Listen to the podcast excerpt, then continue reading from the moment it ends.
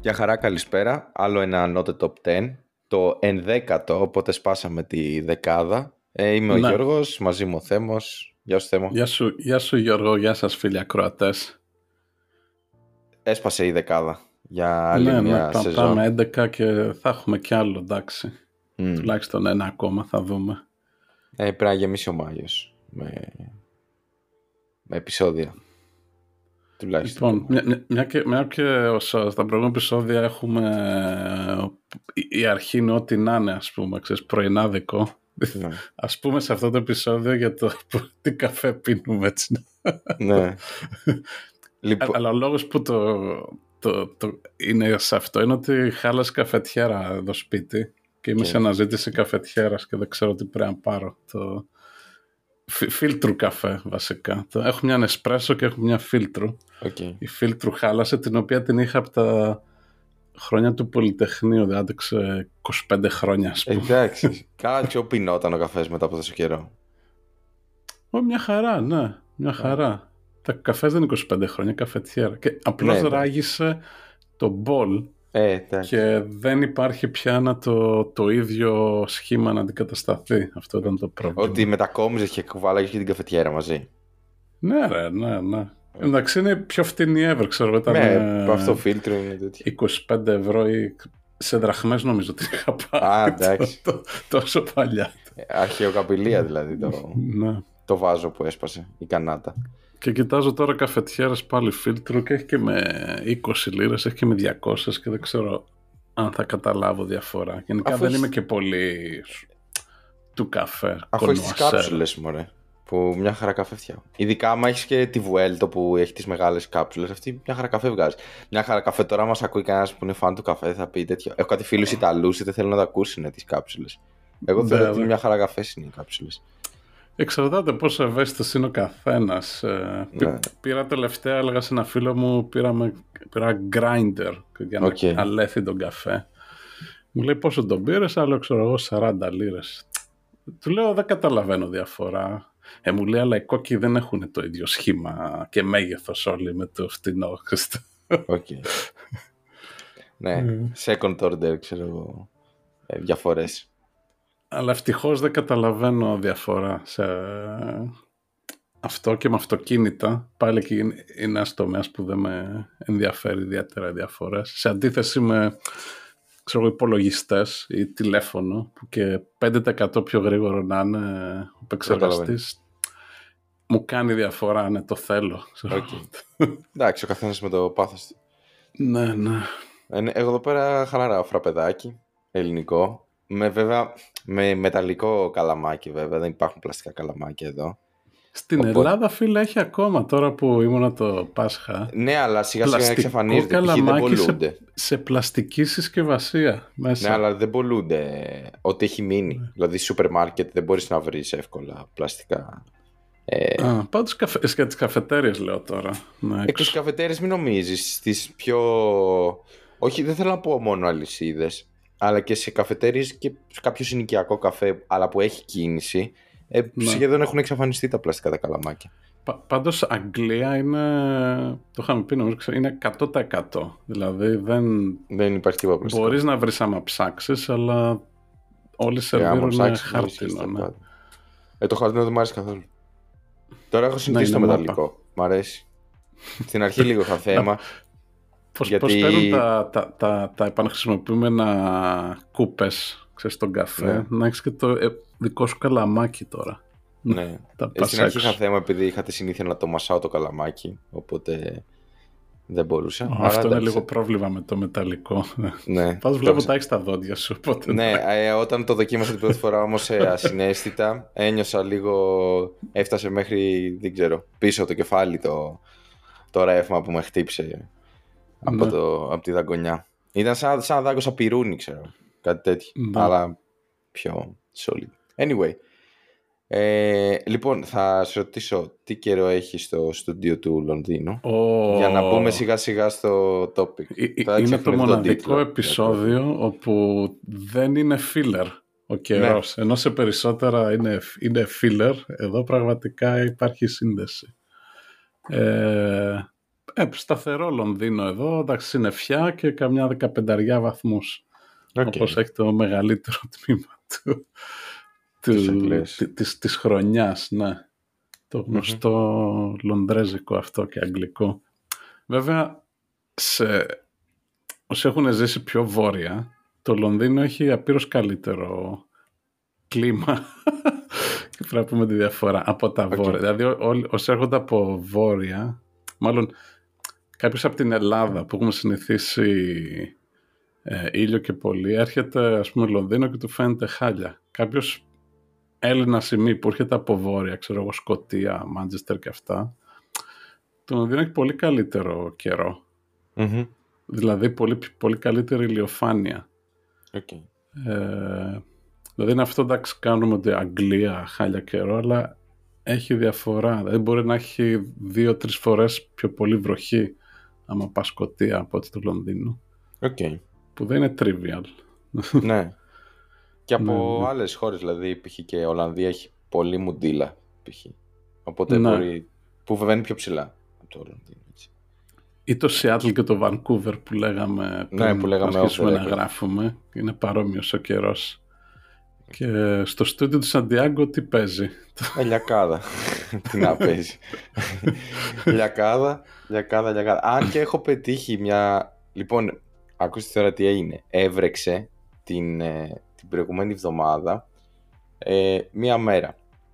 Η βροχή σε ένταση ήταν ε, τύπου Ελλάδα δεν ασχολείσαι καν. Ειδικά όσοι είμαστε από Δυτική Ελλάδα, τίποτα Γιάννενα, Πάτρα και τέτοια. Αυτή η βροχή είναι Α, βρέχει. Οκ. Ίσα, είναι αυτό που ίσα που ξεπλύνει το αμάξι και θα στο λασπώσει και θα πεις, Οχ, «Α, ναι. Ωραία.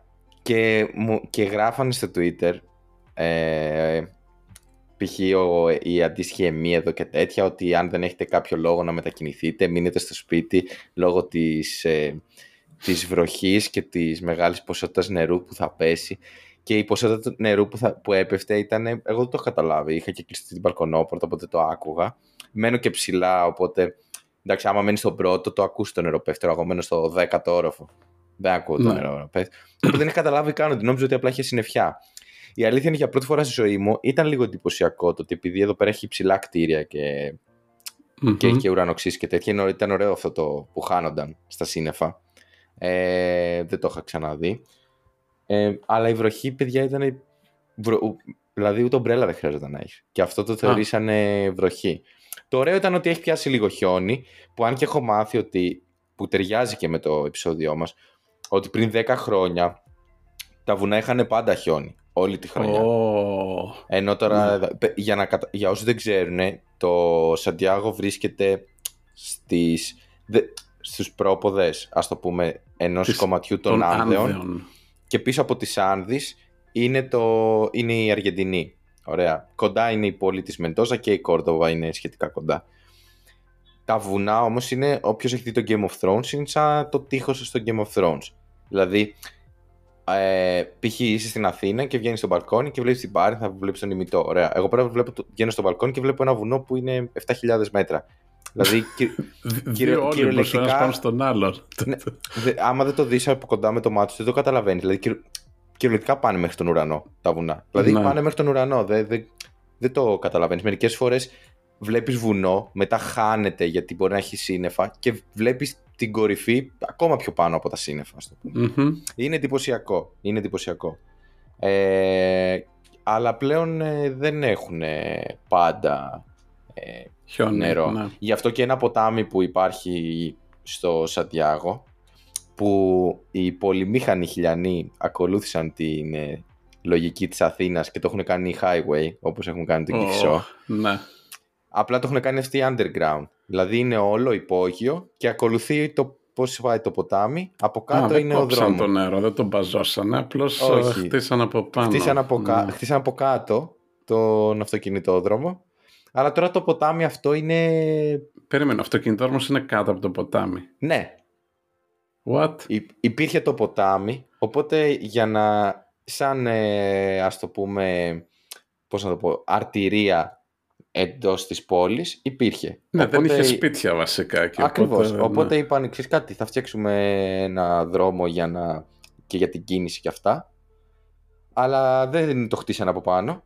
Το ακο... ακολουθεί ακριβώς, τη... τη- δηλαδή όπου στρίβει το ποτάμι, Αλλά στρίβει και ο δρόμος. υπόγειο, Αλλά είναι από τούνελ. κάτω, ακριβώς. Είναι από κάτω. Αυ- Από Αυτό το- να μ' έχεις λεφτά. Ναι, Αυτά εντάξει. κάνεις τα σωστά. Ε, ναι. ναι. Τώρα για να καταλάβετε το δημόσιος χρέος της Χιλής είναι 40% του ΑΕΠ. Εξάγουν Ναι. χαλκό στην Κίνα και ζουν όλοι. Αυτό κάνει η Χιλή. Μάλιστα. Anyway, το θέμα είναι ότι το ποτάμι αυτό, το Mapocho River, είναι... Τι να σου πω, ο Κηφισός είναι σικουάνα σε, μπροστά στο Mapocho. Δηλαδή ένα ριάκι είναι πλέον αυτό το ποτάμι. Και όταν Α, βρέχει ενώ μαζεύει... παλιά ήταν ε, πιο μεγάλο. ένα. Είχε, πιο, είχε μια σταθερή ροή. Δηλαδή τώρα το καλοκαίρι, που, το- δηλαδή το Γενάρη και το Φλεβάρι εδώ πέρα, ήταν απλά ένα ριάκι που έτρεχε λίγο νερό. Σαν Ναι, mm. ναι. όποιο ξέρει εκεί, εκείνο το ρέμα που είναι στο Χαλάνδρι, κάτι αντίστοιχο ήταν σε ποσότητα νερού. Δεν είναι ποτάμι, ποτάμι με την έννοια που ξέρεις, το έχουμε στο μυαλό μας, ότι είναι ο Τίβερης, ξέρω εγώ, και ο Σικουάνας και ο Τάμεσης και όλα αυτά. Ναι. Ένα ριάκι είναι. πλέον.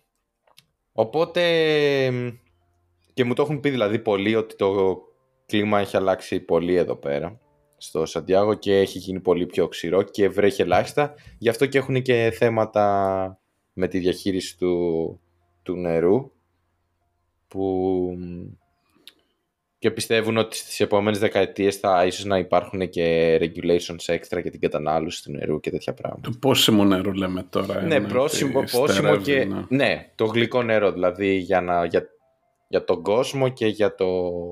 Τι, ξέρεις, το κτηνοτροφία Ναι, ναι, και OK. agricultural. stuff. Μάλιστα.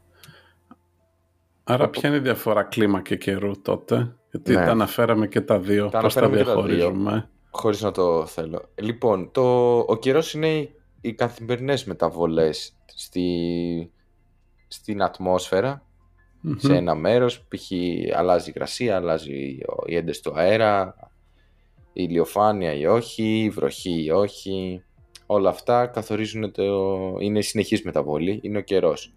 Το κλίμα είναι κάτι πιο γενικό, δηλαδή π.χ.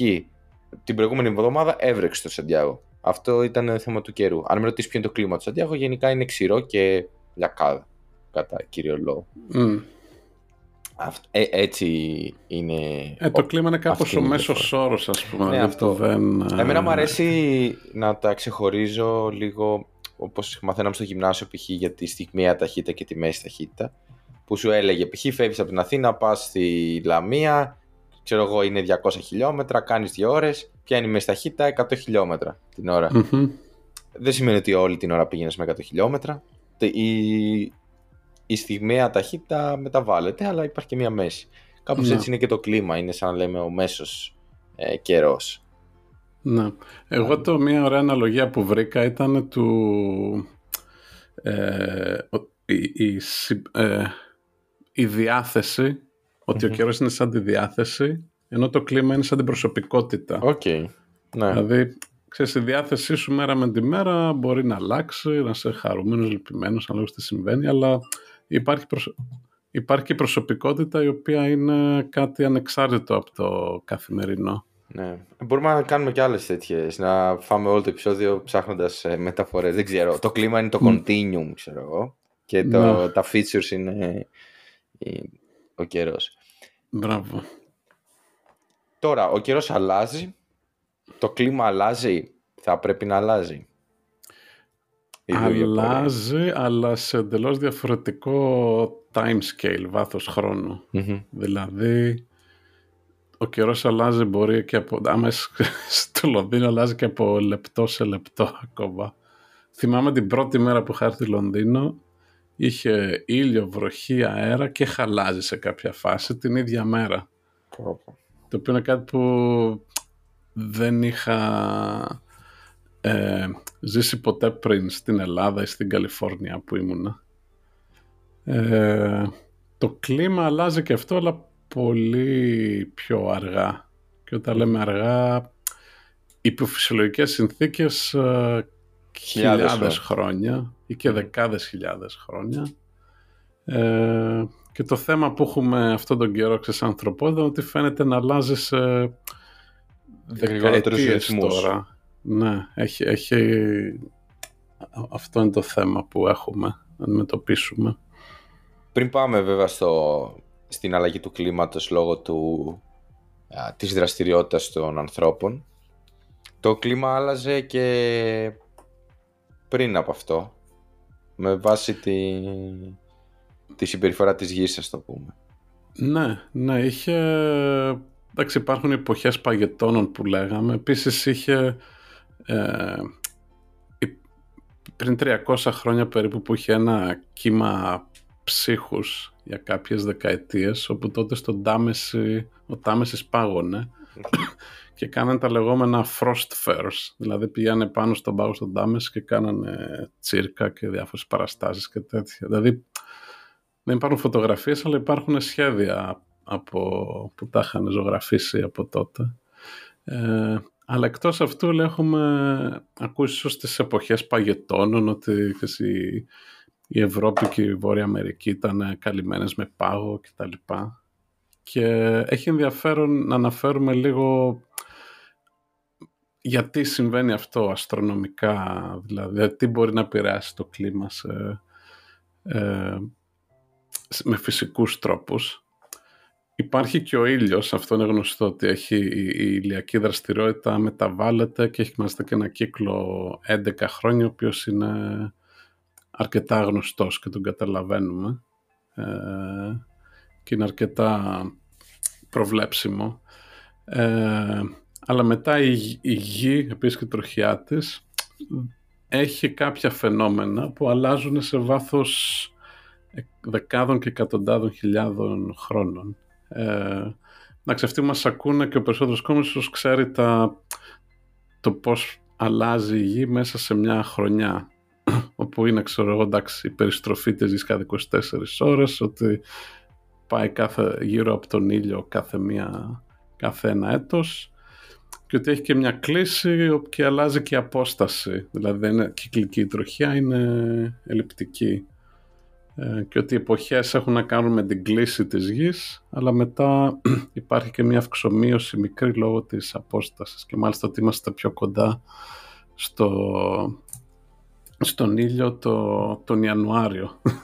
Το Δεκέμβριο. Ε, ναι, ναι. Νομίζω οι ακροατές μας τα ξέρουν ήδη αυτά. Αυτός που μπορεί να...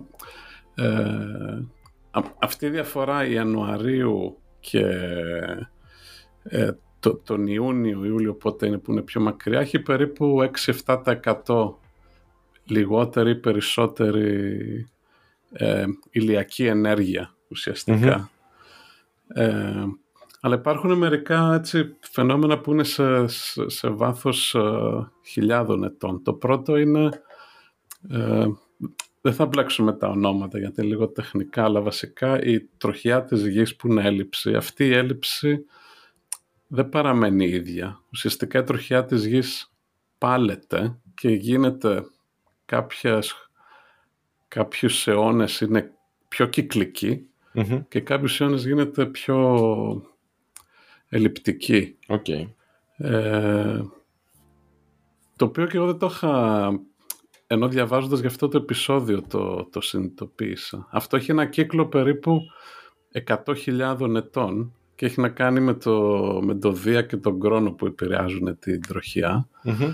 Ε, και αυτό έχει, έχει μια διαφορά περίπου 23% στην ηλιακή δραστηριότητα. Δηλαδή, Είναι αρκετά μεγάλο. Το, το, πιο ελλειπτικό που μπορεί να πάει που σημαίνει ότι υπάρχει σημείο που θα πλησιάζει είναι πιο κοντά η γη. Και αντίστοιχα πολύ μακριά, άρα μεγαλύτερες μεταβολές εντός του έτους. Μπράβο. Ε, και επίσης η ελλειπτικότητα που έχουμε τώρα στην τροχιά είναι ένα άλλο ενδιαφέρον. Κάνει τα καλοκαίρια, όπως το ζούμε τώρα, πιο μεγάλα από τους χειμωνες Δηλαδή δεν, μόνο αν ήταν κυκλική η τροχιά θα είχαμε το, το ίδιο. ίδια καλοκαίρια και χειμώνες σε διάρκεια. Επειδή είναι ελλειπτική και ουσιαστικά όταν είναι πιο κοντά στον ήλιο κινείται και πιο γρήγορα, οπότε ναι. περνάει περισσότερο χρόνο. Οπότε τα καλοκαίρια είναι περίπου 4,5 μέρες πιο μεγάλα από ότι ο χειμώνας. Βέβαια... αυτή τη στιγμή στον πλανήτη Γη. Ναι, βέβαια άμα κρίνω από το... Δεν ξέρω πώς είναι το κλίμα, μου φαίνεται ότι ο χειμώνας είναι δύο μήνες και όλο το υπόλοιπο είναι καλοκαίρι. Αλλά εντάξει, αυτό είναι και ανάλογα το που είσαι. Ε, ο, ο, ένα δεύτερο φαινόμενο που είναι ότι είναι η κλίση της γης σε σχέση με το άξονα σε σχέση με τον έλλειψη είναι 23,4 μοίρας, η εκλειπτική που λέμε στην αστρονομία. Ε, και αυτό δεν είναι στραθερό. Αυτό αλλάζει από 22 μοίρας μέχρι 24,5 κάθε 40.000 40, χρόνια. Okay. Και αυτό είναι που επηρεάζει πάρα πολύ τους, τα κομμάτια πάγου. Δηλαδή, διαφορά μία-δύο μοίρες ε, του άξονα της γης, πιο μακριά από τον ήλιο, είναι ξέρεις, χιλιόμετρα πάγου που έρχονται πιο κοντά στο σημερινό. Ε, αυτό είναι πάρα πολύ σημαντικό φαινόμενο. Ε, και το τρίτο φαινόμενο που είναι σημαντικό είναι η, πτώση των, των ησημεριών που λέμε, που οι αστρονόμοι θα την ξέρουν, που η, το που κάνει point το άξονα της γης που είπαμε είναι 23, 23,4 μοίρες κάνει point σε κάποιο άστρο ας πούμε που είναι κοντά στον πολικό αστέρα τώρα αυτό κάνει λίγο wobble Δηλαδή όπως μια σβούρα που δεν την έχεις γυρίσει πολύ γρήγορα και κάνει λίγο έτσι ε, Πάει να σταματήσει αριστερά δεξιά πριν σταθεροποιηθεί. Ε, έτσι κάνει και ο άξονας της γης. Με, αυτό είναι κάπου 25.000 χρόνια. Ε, και αυτό αλλάζει λίγο επίσης και αυτό το, το κλίμα. Το κλίμα. Ε, και αυτό ουσιαστικά αλλάζει ποιο μήνα, ποια μέρα είναι η γη πιο κοντά στον ήλιο. Ε, και μέσα σε όλα αυτά υπάρχει και ένα ακόμα φαινόμενο, το ότι η, έλλειψη αυτή που λέμε ε, αλλάζει η γωνία της σε σχέση με το ηλιακό σύστημα. Okay. Δηλαδή το που βρίσκεται η έλλειψη. Ε, δεν λέμε τώρα για το μέγεθος της έλλειψης, αλλά η κλίση που έχει. Ναι, ναι, ναι. Έχει ένα offset να πούμε έτσι. από το, και, παιδί, από το και επίπεδο. και αυτό αλλάζει πάλι λόγω του χρόνου. Λένε τη βαρυτικά κάθε 112.000 χρόνια. Okay. ε, και με αυτά τα φαινόμενα τα οποία είχαν ε, μελετηθεί είχαν... Ε, είχε βγει μια πρόβλεψη ότι είναι κάθε 41.000 χρόνια κυρίως λόγω αυτής της κλίσης που ανέφερα πριν το οποίο ήταν σωστό για πολλά εκατομμύρια χρόνια, δηλαδή είχε επιβεβαιωθεί αυτό, αν και τώρα αυτός ο κύκλος έχει πάει στα 100.000 χρόνια, δηλαδή τα τελευταία εκατομμύρια χρόνια, αυτή η κύκλη είναι περίπου 100.000 χρόνια και μάλιστα είναι ακόμα δεν είναι 100% σίγουροι γιατί. Okay. Ξέρουν ότι αυτά είναι τα φαινόμενα, αλλά το πώς συγχρονίζεται ακριβώς ε, είναι ακόμα ανοιχτό. Είναι ακόμα... Οπότε αυτά είναι φυσικά φαινόμενα όπου επηρεάζουν το κλίμα της γης και έχουν παγετώνες και ξηρασίες αλλά σε... πρέπει να περάσουν χιλιάδες χρόνια για να παρατηρήσει κανείς κάτι. Ε, ακριβώς. Ενώ τώρα συμβαίνει το... όχι το ανάποδο, απλά παρατηρούμε πιο ραγδαία μεταβολή στο κλίμα και ναι. αυτό οφείλεται στην ανθρώπινη δραστηριότητα.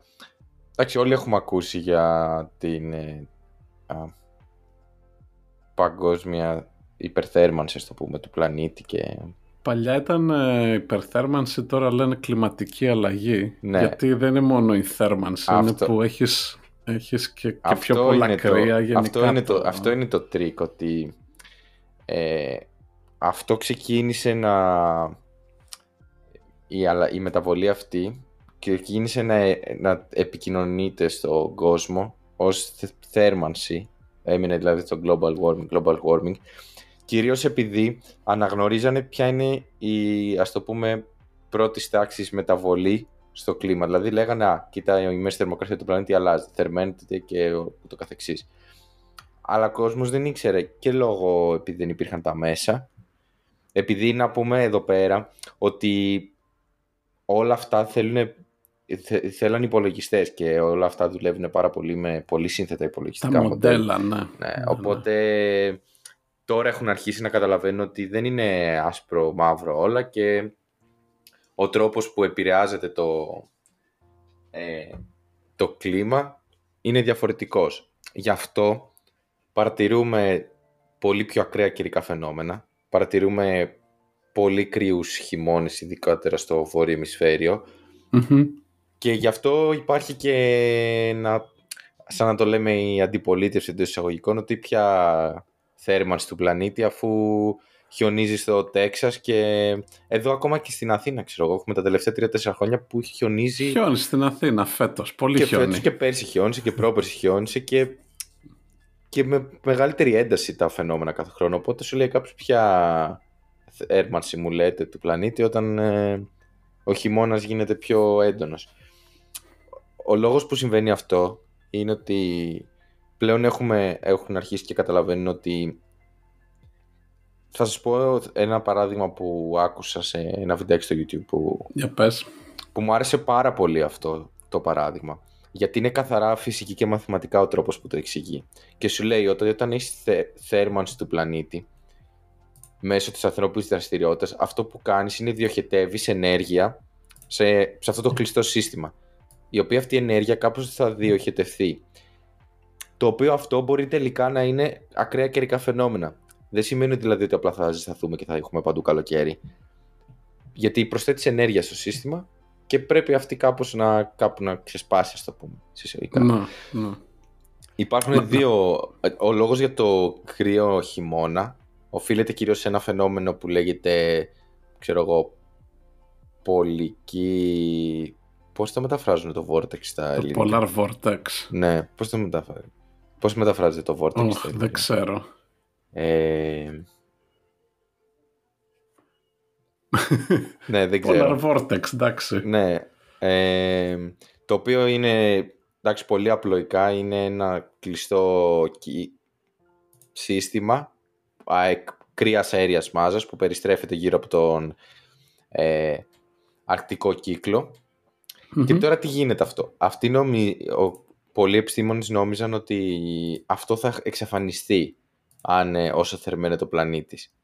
Αλλά αυτό που τελικά παρατήρησαν είναι ότι αυτό που κάνει είναι ότι σκεφτείτε αν αυτό είναι σαν ένα ντόνατα, το πούμε, άλλος λουκουμάς, ωραία, που από τη μία μεριά μέχρι την άλλη έχει κάποιες χιλιάδες χιλιόμετρα, λόγω της ναι. θέρμανσης του πλανήτη αυτό που κάνει είναι ότι αυτό ε, κάνει stretch και κατεβαίνει πιο χαμηλά. Οπότε βλέπεις ότι αυτό το αυτές οι αέριες μάζες μπορεί να φτάσουν σε... Α, οι κρύες αέριες μάζες μετακινούνται πιο πολύ. Ναι, ναι. ναι. Πότε ήταν, πέρσι ήταν με το Σικάγο που είχε πιο κρύο από την Ανταρκτική, ξέρω κάτι τέτοιο που είχε... Ναι, ναι. Γιατί κατεβαίνουν αυτές οι αέριες μάζες πολύ πιο χαμηλά και στη Βόρεια Ευρώπη.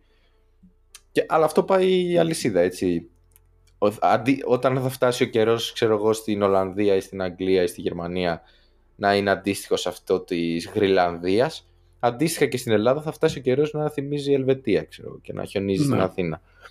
Οπότε αυτό το Polar Vortex επηρεάζεται πολύ από, το, από την κλιματική, από την υπερθέρμανση κυρίως θερμαίνεται η θάλασσα που είναι κάτω από το αυτό το φαινόμενο δεν παρατηρείται στο νότιο ημισφαίριο. Η αλήθεια είναι, τώρα δεν ξέρω αν το ξέρει ο κόσμο, αλλά η Αρκτική και η Ανταρκτική είναι τελείως διαφορετικά πράγματα. Γιατί η Ανταρκτική είναι απλά μια έρημος που έχει χιόνι.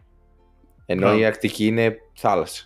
Που... Είναι πάγος που και ένα νησί, η θάλασσα. Που και όλα ναι. η Γρυλανδία δεν είναι τόσο μεγάλη, απλά λόγω των χαρτών όταν είναι επίπεδη φαίνεται τεράστια. Αλλά δεν είναι καν ναι, ναι. κάτι μεγάλο. Ένα νησί.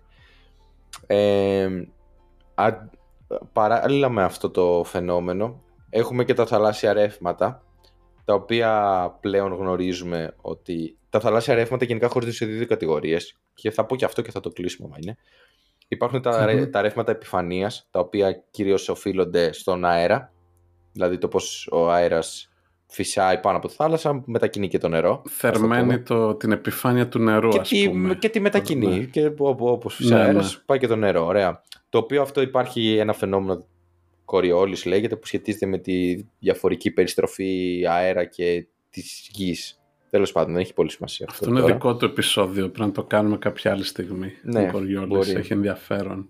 Ε, αλλά υπάρχουν και τα ρεύματα που είναι υ- υπόγεια. Κάτι ωραίο που διάβασα είναι ότι η, αν φυσάει στην επιφάνεια του ωκεανού π.χ. τα στρώματα του νερού που το ένα στο πούμε σπρώχνει το πρώτο ας το πούμε στρώμα θα το σπρώξει ο αέρας λόγω επαφής. Μμμ. Αυτό θα σπρώξει το άλλο από κάτω και ούτω καθεξής. Ωραία. Αυτό μπορεί να φτάσει μέχρι τε- 400 μέτρα, να ξέρεις, σε βάθος. Oh, wow. Δηλαδή 400 Άντε, μέτρα οκ. στο βάθος το νερό μετακινείται λόγω του αέρα που υπάρχει στην επιφάνεια. Οπότε τα υπόγεια ρεύματα είναι μπάντα, αλλά επίσης... Πολύ καλό συγκρότημα. ναι, αλλά επίσης είναι και... α, ε, είναι πολύ βαθιά μέσα στη, στους ωκεανούς και αυτά Οκ. οφείλονται κυρίως σε διαφορές ε, στην πυκνότητα του νερού που δημιουργούν αυτό το, την κυκλοφορία, το circulation το οποίο αυτό πλέον έχουμε συν- καταλάβει ότι είναι, συ- συνδέεται ένα, ένα σύστημα είναι σε όλο τον Οι πλανήτη ωκεανοί της γης, ναι. ναι. Και μάλιστα το ενδιαφέρον είναι το βασικότερο πρόβλημα πάλι οφείλε, συμβαίνει στην Αρκτική. Τι γίνεται εκεί πέρα, κανονικά λέει τι συμβαίνει. Όπως ανεβαίνει το νερό, παγώνει και ο, ο πάγος κρατάει το νερό, οπότε η πυκνότητα του αλατιού αυξάνεται, άρα η, συ- το density, τέλος πάντων, η πυκνότητα του νερού ε, πέφτει. Πέφτει. Ο, μάλλον όχι. Αυξάνεται και άρα το νερό βυθίζεται. Το παγωμένο Α, ναι, νερό ναι, οκ. με πολύ αλάτι. Και αυτό μετά επειδή πέφτει κάνει αυτό το circulation και αρχίζει μετά και ξανακατεβαίνει προς το... Α, οπότε προκαλεί ρεύματα Ναι, ναι, ναι. επιπλέον λόγω Τώρα της τι διαφοράς γίνεται όμως; πυκνότητας. Ε, Αυτό το φαινόμενο αρχίζει και αυτή η ροή νερού, την οποία την έχουν μετρήσει κιόλας. Είναι ξέρω, εγώ, κάποια εκατομμύρια τετραγωνικά ξέρω εγώ, εκατοστά ανά δευτερόλεπτο ροής, ας το πούμε. Μμμ. Ε, επειδή όμως λιώνει η πάγη λόγω της αύξησης θερμοκρασίας, ε, υπάρχει αυτό το, ας το πούμε, ε, η επιμόλυνση, το contamination από γλυκό νερό. Οπότε μειώνεται αυτή, ας το πούμε, η ένταση του φαινομένου με το αλμυρό νερό που βυθίζεται. Γιατί ε, υπάρχει συνέχεια contamination. Από το, Το- γλυκό νερό. Το που- εντυπωσιακό είναι, πρώτα απ' όλα μιλάμε ότι αυτή η ροή νερού είναι τεράστια, δηλαδή είναι εκατομμύρια, αλλά δι- είδα σε βιντεάκι που βασικά ήταν από ένα paper που εξηγούσαν ότι η μείωση που έχει συμβεί τα τελευταία, ξέρω εγώ, 30-40 χρόνια ροής είναι μεγαλύτερη από τη ροή που, ε- που έχουν όλα τα ποτάμια της γης. Δεν είναι δηλαδή λίγο. Πω, οκ. Το οποίο βέβαια μπορεί σε ποσοστό να είναι τύπου 10%. Αλλά είναι τόσο μεγάλη η μείωση στη ροή νερού αυτών των ρευμάτων που είναι μεγαλύτερη από ότι η ροή όλων των ποταμών της γης ε, στην Οκ. επιφάνεια. Ναι. Οκ. Ψυχοπλακώθηκα τώρα με αυτά. ναι. το οποίο, εντάξει, ε, δημιουργεί ακ, ακριβώς επειδή έχει μεγαλύτερη θερμοχωρητικότητα το νερό, αυτό είναι που κρατάει τη θερμοκρασία και αυτό είναι που Μπράβο. ισοκατανέμει τη θερμοκρασία σε όλο τον πλανήτη. Γι' αυτό βλέπεις περιοχές με περισσότερο νερό γύρω τους να έχουν συνήθως υπιότερο κλίμα. Μμμ. Κλασικό παράδειγμα το βόρειο με το νότιο ημισφαίριο. Έτσι. Δηλαδή οι χειμώνες στο νότιο ημισφαίριο επειδή είναι εκεί παντού θάλασσα δεν είναι τόσο ε, ακραίοι Γιατί όσο θε- είναι. η- η- η- α- α- αποθηκεύεται η θερμότητα και ενέργεια στο νερό. Ακριβώς. Αυτό, και αυτό ισχύει και για την κλιματική αλλαγή. Δηλαδή η, η, η μέση θερμοκρασία που έχει ανέβει μέχρι τώρα που είναι 1,2 βαθμοί Κελσίου ε, λέει το, ενε- αυτό είναι στον αέρα. Το 90% όμως ε, της ενέργειας που λόγω του φαινόμενου θερμοκηπίου ε, παραμένει στη γη και δεν βγαίνει στο διάστημα, το απορροφάει το νερό. δηλαδή αν όλη η γη ήταν ε, ξηρά, θα, θα ήμασταν πολύ παραπάνω ε, διαφορά θερμοκρασίας από τον ένα βαθμό που βλέπουμε τώρα. Ναι. Απλώς το, αυτή την έξτρα θερμότητα πάει όλους στους ωκεανούς και δεν τη μετράμε στον αέρα. Μμμ. Τρομακτικό και αυτό. Ισχύει. Ε, τώρα δεν θα πιάσουμε να συζητήσουμε το impact που έχει αυτό στη βιοπικιλότητα και όλα αυτά. Αυτό θα αφήσουμε. Αυτό είναι άλλο επεισόδιο. εντάξει, τα Γιατί λένε- θέλαμε να συζητήσουμε για τον καιρό και για το κλίμα. Κυρίως η Ναι. ιδέα ήταν ε, για αυτούς που μας ακούνε να συνειδητοποιήσουν τη διαφορά αυτή και γιατί ενώ π.χ. ακούς ότι, το, ότι θερμαίνεται ο πλανήτης κλπ.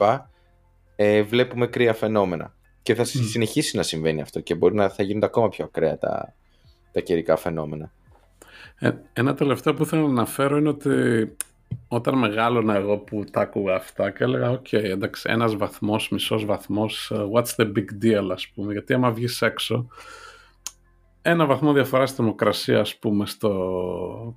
μπορεί και να μην τον καταλάβεις. Οπότε σκεφτόμουν, «ΟΚ, δεν έγινε και τίποτα, θα είμαστε ένα-δυο βαθμούς ε, παραπάνω». Αλλά ε, η διαφορά θερμοκρασίας από που έχουμε τώρα σε σχέση με την εποχή των παγετώνων την τελευταία που ήταν όλη η Ευρώπη και η Βόρεια Αμερική καλυμμένη με χιλιόμετρα πάγου ε, ήταν 6 βαθμοί Κελσίου δηλαδή 6 βαθμοί στο κλίμα όχι στον καιρό ε, είναι η διαφορά που ας πούμε επιβιώνει ο άνθρωπος ή ο πολιτισμός ή όχι Mm. σε αυτές τις περιοχές και είμαστε ήδη στον ένα βαθμό τώρα και και στα χειρότερα σενάρια λένε για 4-5 βαθμούς μέχρι τέλος του αιώνα.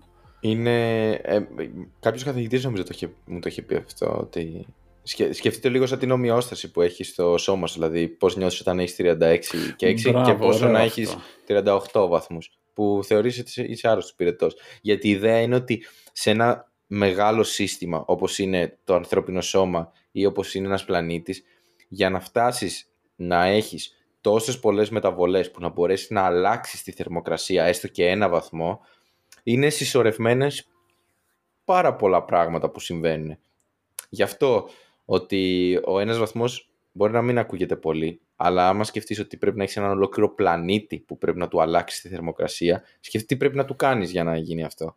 Αντίστοιχα Ναι, είναι είναι και για το- το... Ακριβώς, ναι. Δε- Δηλαδή το ένα βαθμό πρέπει να το σκεφτόμαστε ότι είμαστε 20% στο δρόμο μέχρι ξέρεις, ε, πλανητική αποκάλυψη, ξέρω εγώ, που θα γίνει χαμός. Εκεί Ναι. είμαστε τώρα. Ναι. Αυτά. Αυτά. Ωραία, ευχάριστα και σήμερα. Τα Ναι. λέμε το- Να βρούμε κάτι πιο ευχάριστο την άλλη εβδομάδα, θα δούμε. Ναι, ναι. Πρέπει να έχουμε πάρει πολύ τα φυσικά. Πρέπει να βάλουμε έτσι τίποτα πιο τεχνολογικό. Θα βάλουμε κανένα Ναι, τεχνολογικό. αυτό το, αυτή η σεζόν βγήκε πολύ με φυσική πάλι. Τα- Ναι. Τι να κάνουμε, τα είναι ωραία. Ναι. Anyway, Οκ. αυτά. Λοιπόν, ε, απολαύστε το χειμώνα ή το καλοκαίρι ανάλογα το που είστε. Σε ποιο ημισφαίριο είστε. Ναι, εγώ, εγώ θα εκμεταλλευτώ την κλιματική αλλαγή και θα φύγω από το Σαντιάγο όταν χειμωνιάσει και θα έρθω στην Ελλάδα για να έχω καλοκαίρι. Και μ, αυτά. Μια χαρά, ρε. Λοιπόν, Έγινε. για χαρά. Ευχαριστούμε που μας ακούσατε. Ciao.